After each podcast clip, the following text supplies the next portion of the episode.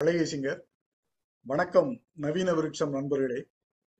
எழுத்தாளர் ஸ்ரீதர கணேசன் அவர்களின் டெல்லி நண்பன் கதையை படித்ததும் முதலில் தோன்றியது இந்த சமுதாயத்தில் சாதி வேறுபாடுகளும் லஞ்ச ஊழல்களும் இன்னும் புறையோடி போய் கிடக்கிறதே என்ற எண்ணம்தான். ஆனால் முடிவில் சில நல்லவர்களால் அவற்றை மறையச் செய்ய முடியும் மாற்றச் செய்ய முடியும் என்ற நம்பிக்கையையும் கொடுக்கிறார் ஆசிரியர். கதையில் முதல் பாராவில் அவர் நாயகனுக்கும் அவன் நண்பர்களுக்கும் வைத்திருக்கும் பெயர்களிலேயே அவர்களின் குணத்தை நமக்கு கோடி காட்டி விடுகிறார். நாயகன் தர்மராஜன். உண்மையே பேசுவான் என்று நமக்கு உணர்த்துகிறார். டெல்லி நண்பன் பெயர் சமதர்ம பாண்டியன். நியாயம் கிடைக்கச் செய்யும் ஒரு அரசனாக கதையிலே அவன் வருவான் என்பது புரிகிறது.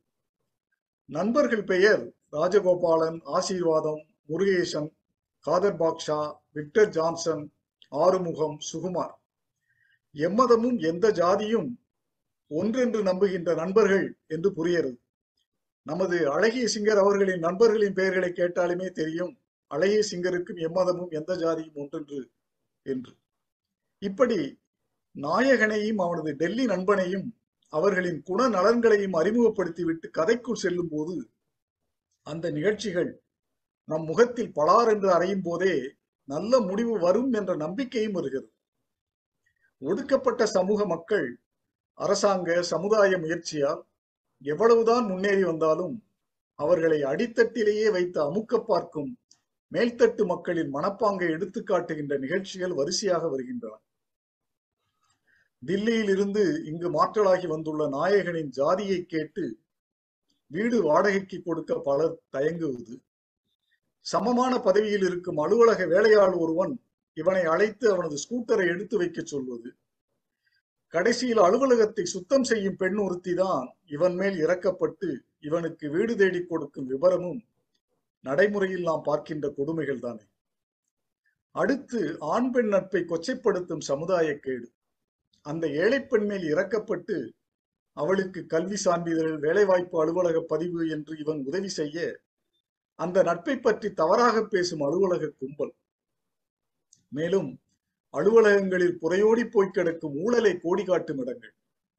அவர்களுக்கு ஓசிக்கார் ஓசி அறை மாமிச உணவு மாமிச உடல் எல்லாமே கிடைக்கிறது என்ற வரிகளிலே நாயகன் தர்மராஜனின் தார்மீக கோபம் தெரிக்கிறது அவன் கண்டிப்பாக இருப்பதால் அந்த அலுவலகத்தில் ஆட்களுடன் பழகாத துறைக்கு மாற்றி விடுவது அந்த அலுவலகத்தில் பல வருடங்கள் ஊழல் செய்து கொண்டிருக்கும் ஒரு பெண்ணுக்கு வரும் மாறுதலை மாற்ற அவள் கணவன் முயற்சி செய்வது இவனுக்கு நாகப்பட்டினம் மாறுதல் வருவது என்று தொடரும் நிகழ்வுகளிலே அலுவலகங்களில் நாம் பார்த்த பார்த்து கொண்டிருக்கின்ற நிகழ்வுகளை எல்லாம் படம் பிடித்து காட்டுகிறார்.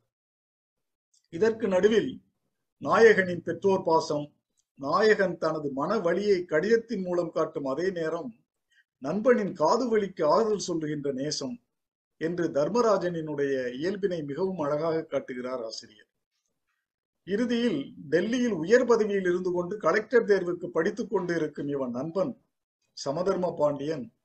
இவன் எழுதிய கடிதம் மூலம் விவரங்களை அறிந்து இவன் மாறுதலை நீக்கி அதே அலுவலகத்தில் இவனுக்கு உயர் பதவியில் அமர்த்த உதவி செய்ய அவன் மதிப்பு அந்த அலுவலகத்தில் அனைவர் மத்தியிலும் கூடுவதாக முடிக்கிறார் கதையின் முடிவை படித்ததும் இப்பொழுது அரசியல் அரங்கிலே அத்தனை கட்சிகளுமே அடிக்கடி சொல்லி தங்களுக்கு உரிமையாக ஆக்க பார்க்கின்ற இந்த பாஞ்சாலி சபத பாரதியார் வரிகள் தான் நினைவுக்கு வருகின்றன. தர்மத்தின் வாழ்வுதனை சூது கவ்வும் தர்மம் மறுபடியும் வெல்லும் என்ற நேர்மறை வரிகள்.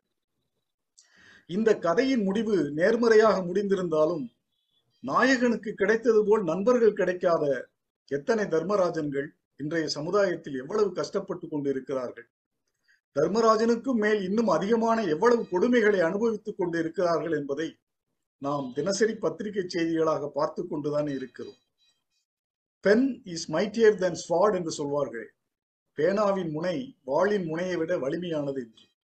அதுபோல இந்த சாதி கொடுமைகளும் சமுதாய கொடுமைகளும் வன்முறையான வாளின் முனைக்கு வழிவகுத்து விடாமல் இது போன்ற தலித் இலக்கியங்கள் படைக்கும் நண்பர்களின் பேனா முனையால் மாற்றப்படும் என்ற நம்பிக்கை முனையாகவே கதையின் முடிவை நினைக்கிறேன்.